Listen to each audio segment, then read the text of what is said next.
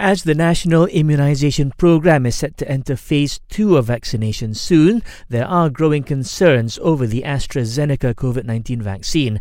This comes amid reports of some recipients overseas developing adverse side effects, such as blood clots. However, Dr. Dr. Musa Nordin from the Malaysian Pediatric Association told us people have a far greater chance of getting the coronavirus. Put in perspective with the risk of getting COVID in Malaysia and the risk of getting a blood clot from the AstraZeneca vaccine, which is about one in 250,000 doses. The risk of you getting COVID in Malaysia is one in a hundred. On the other hand, Dr. Musa admits the severity of these possible side effects, adding the government must carefully look into the matter before moving forward. You have to balance this risk of getting COVID and the risk of suffering a very rare adverse effect from the AstraZeneca vaccine. But the risk is severe. It's a blood clot and may cause death. And so this is what has to be considered by the regulatory authorities in Malaysia prior to deciding on whether to roll out the vaccine or not.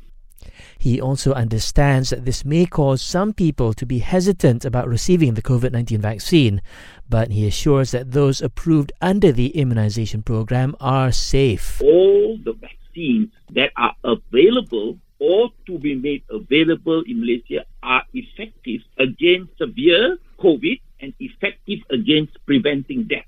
All the vaccines, AstraZeneca included, prevents against acquiring severe COVID, which would make you be admitted into hospital, may even make you to be in the ICU requiring oxygen or ventilation.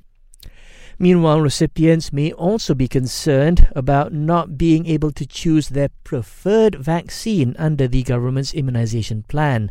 Dr. Musa stressed that during these unprecedented times, everybody's main priority should be to reach herd immunity against COVID 19. Because of the shortage of the vaccine, we do not have the privilege or the government does not have the ability to ensure that you have a choice of vaccine. In fact, you grab any vaccine that is available because any vaccine is better than no vaccine because it prevents you from death and from acquiring a severe form of coronavirus.